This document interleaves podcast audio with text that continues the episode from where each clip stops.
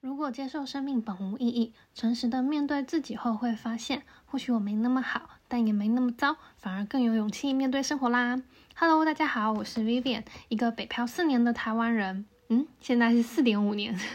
现在呢，我在一家科技媒体担任社群负责人，同时也是在尝试用播客与更多人建立联系交流的播客新鲜人。前面好多期内容都围绕我自己个人的经验还有体悟展开，这一期呢和爸妈的 regular catch up 之后呢，我观察到了身边亲人的一些状态，也很有启发吧，所以今天呢想和大家聊一聊跟爸妈的一些话题。我老爸好像睡眠质量最近有点下降，然后就问他说，诶，你咋回事啊？他说啊，你妈咪半夜喊热。我说，我就问他说，然后呢？然后他就回答说，然后他就给给我妈拿那个扇子在那儿扇风，想要就是让她不要那么热，然后扇着扇着呢就有一搭没一搭的睡，所以就睡得不是很好。然后我就问他说，啊，你为什么不开空调？为什么不开电风扇？然后我爸就回说，因为电风扇直直吹着脸不好呀。然后我就把这个目光呢就转向了妈我妈，然后说，你咋了？怎么很热吗？然后我妈的反应就是那种带着那种撒娇的语气说，我没有强迫她给我扇风哦，是她自己要扇的。然后后面就说，可能因为更年期到了，所以呃盗汗很严重啊，然后真的很热很热。然后我开玩笑的说，你你俩演琼瑶剧呢，这么肉麻。然后这个时候呢，我就意识到了，我又吃了一次狗粮。虽然这样的狗粮我真的很常吃，但是每一次听到都觉得呃好肉麻啊。但除了肉麻呢，我也意识到爸爸妈妈年纪大了。其实这并不是我近期第一次意识到爸爸妈妈年纪的渐长。嗯，时间回到去年的过年，然后因为疫情的关系，我其实已经两年待在北京都没有回台湾了。然后好不容易开放了一点，去年年底呢，我就飞回台湾，一方面参加我姐的结婚典礼，然后，然后另外就是刚好可以一起过年，所以我我当我当时记忆很，我就是我我那个记忆还是很很很新，那个感受也是，就其实呃，我想离家在外面很久的朋友应该有类似的体验，就有一句有一句话叫做近乡情怯。一方面呢，我自己住习惯了。有点担心，就是自己会不会，呃，跟爸妈开始又一起住，会有一点不适应。然后一方面呢，却又确实很久跟没有跟家人面对面相聚了，嗯，又想展示出自己那种很坚强、很独立的那一面。然后总之就是一个有点矛盾的心态吧。然后回到台湾呢，呃，先在酒店隔离了七天。然后回到家，其实我还是不能跟他们一起住，所以虽然是同一个小区，可是我去我是在另外一栋房子，然后自己住了七天之后，我才可以回到家跟其他人一起住，就是等于我得自己住，然后那个房间里头，那个房子里头不可以有别人这样。然后，呃，防疫计程车开到我们家小区的时候，我就看到我爸在那个一楼的警卫室的那个身影，然后司机呢就问说那个是谁？我在计程车里头呢非常雀跃，然后情不自禁的喊说那是我爸爸。然后那一刻的我就好像回到了童年，心中是那种就是很开心，然后也很有安全感。然后我老爸就试图就是走过来引导一下那个计程车司机开到停车场，然后走向我的那一刻，然后我也拉下车窗嘛，那是我两年多来第一次近距离的看到我爸。然后两年了，他的白头发变得好多，然后虽然呢他还笑起来还是很很少年，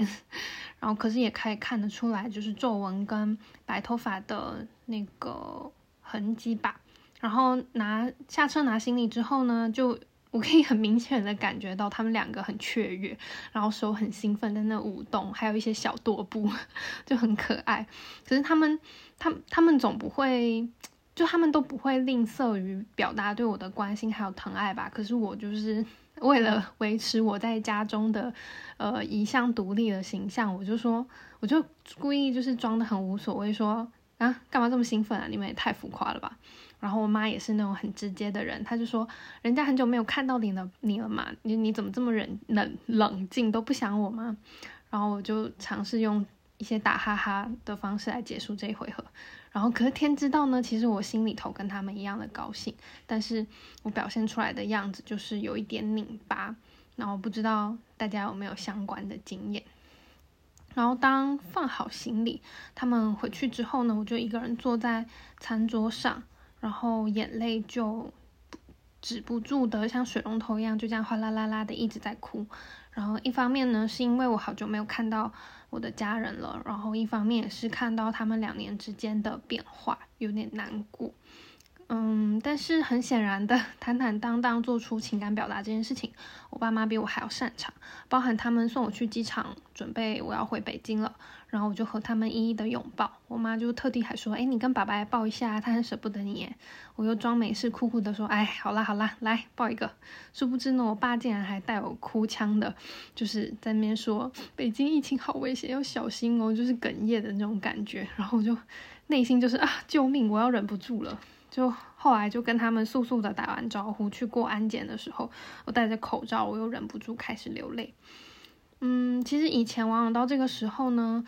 呃，大人在表示担忧的时候，我就会觉得说，哎，大人嘛，很会担心哎。而我们作为孩子的，呃，某一方面，就是会有一种我们长大了，换我应该换我们来支持他们，换我们来撑起，就是一个角色兑换的感觉。然后更深一更深一层的含义，甚至也有说，我更懂，就是这个这个人情世故啊，我更懂，就我更懂，管他的，就是我更懂，也不知道哪来的自信，仿佛我们成为了这个指导的角色。就比较明显的例子还有报喜不报忧，然后背后的意思呢，是我其实有很多的担心烦恼跟爸爸妈妈说，呃，但他们因为不是一个背景或是工作。呃的就整个语境吧，可能也很难去理解，那会觉得说，如果与其给他们白白担心的话，好像没有其他的好处。但是这一次呢，我就突然意识到，嗯，这中间的 gap 会不会是我幻想出来的？就是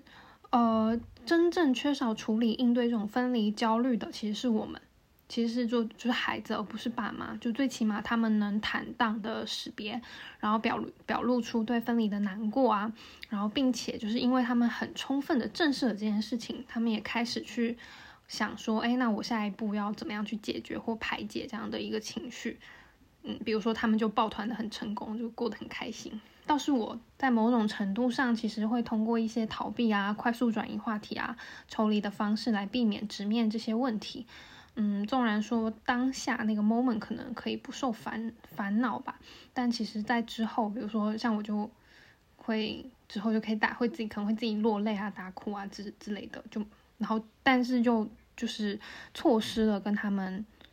嗯很好的沟通的机会吧，而且心中也会觉得哎好像少了一点什么，就总而言之就是没有那么的丰满跟踏实吧。然后进入到中年的亲人呢。嗯，我就在想他们可能会面临到的一些问题是什么，所以我也查了一下，就嗯，他们可能会面临到对于空巢期，就是子女离家之后在外面冒险啊，然后家长的角色其实从过去的嗯子女会强依赖、强关联的关系，变成了可能一年都见不上几次面。然后也由于孩子们学会了独立，一点点的很多事情也不需要爸妈的参与和帮助，这个时候呢，他们会感到失落。嗯，是现阶段的我们可能还没有办法去充分体会的。那与孩子的分离焦虑呢，可以让他们，呃，可能会就是会让他们抓住与孩子的，会会因为他更他们更想要抓住跟孩子的联系，所以他们失焦了，他们失去了探索自我世界跟生活的意愿。然后作为孩子，我们又何尝不希望他们能够享受自己的生活呢？于是我就在想，这中间呢是否有突破口呢？我想无条件关注和信任或许是一个值得思考的视角。嗯，我们是否能够给予彼此无条件的关注和信任呢？在互动当中，无条件关注和信任的基石又是什么？嗯，比如说拿报喜不报忧这件事情来说好了，反复的抽丝剥茧，思考为什么不想和爸爸妈妈说自己的烦恼。这个 loop 可能是我说了，我爸妈干着急，他们把他们的着急用他们的方式反馈给我们，比如说各种询问啊、询问进度啊、各种担心啊，甚至还会帮你想解决方案。站在他们的视角呢，他们希望就是孩子都一切安好，甚至呢会有一些经典的口白，就比如说你就听我的巴拉巴拉巴拉。然后另一方面呢，在我们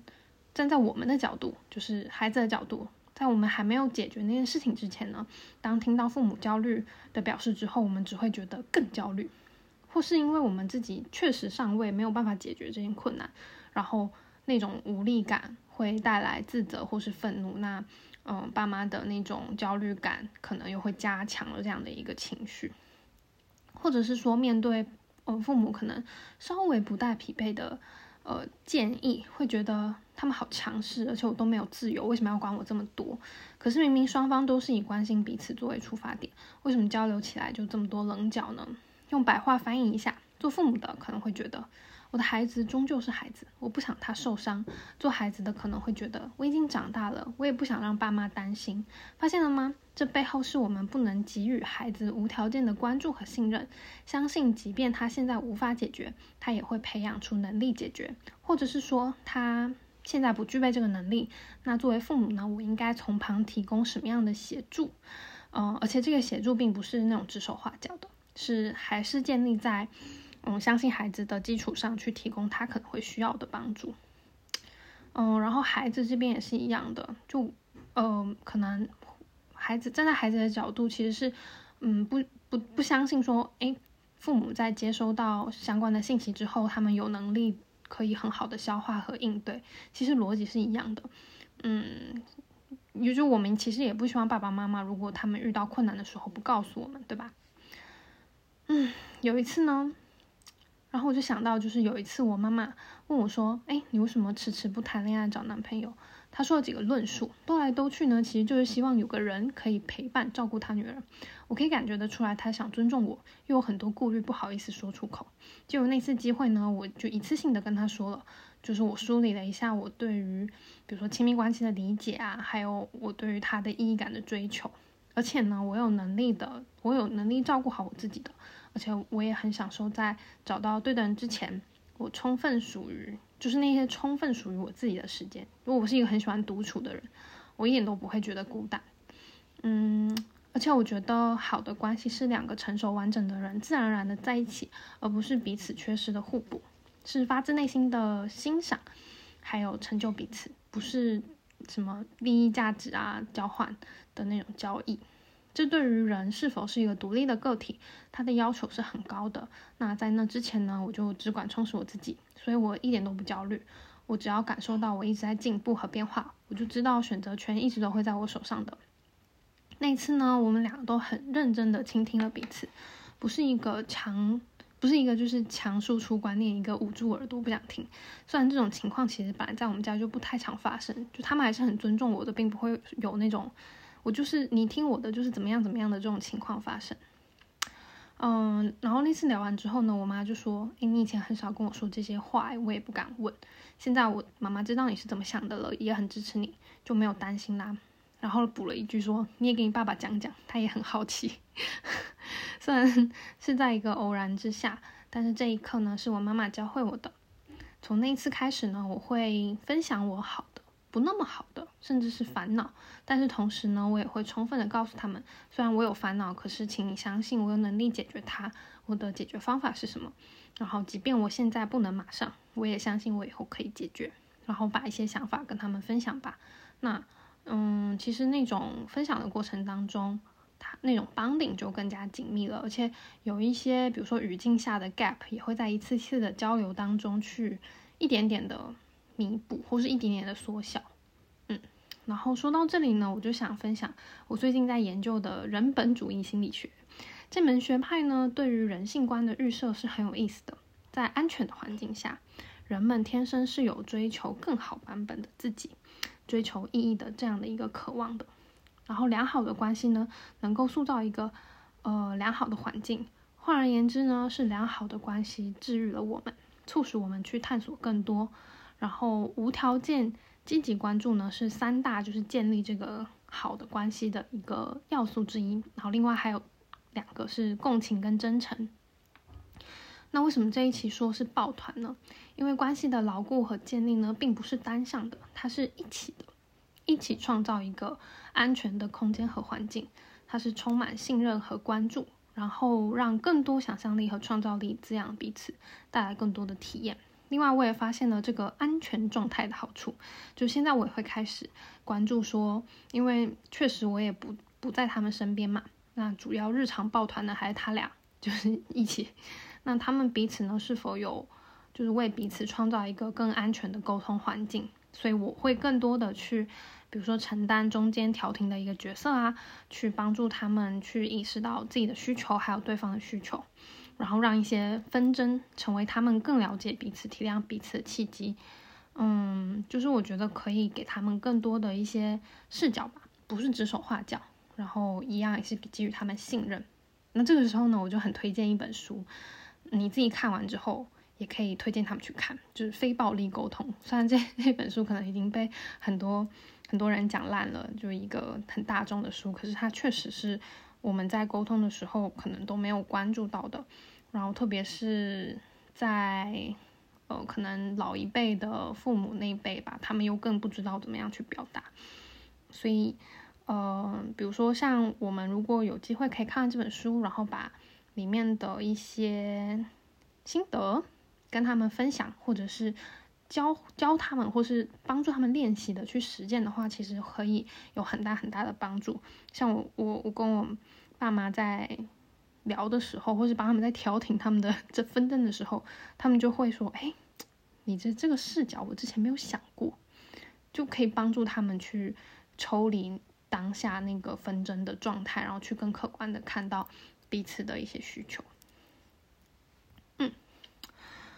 嗯，然后来到北京工作之后呢，我也有更多机会接触到内地的朋友的情况。那普遍普遍呢都是独生子女，加上中东方的表达本来就相对内内敛一点，或许呢会需要更多的努力跟尝试。不过我想本质和目标方向或许是对齐的，一样的，甚至不只是面对家庭关系，任何关系都是先给予彼此更多的关注还有信任，合作抱团啊人生走一回，努力去爱身边的人吧。哎，现在已经十一月了，然后年底了，我又可以回台湾了。或许呢，回台湾之后呢，我抓我老爸老妈来，来一起聊一期，就是来来一个来一个有趣的谈话。那我们下一期见啦，拜拜。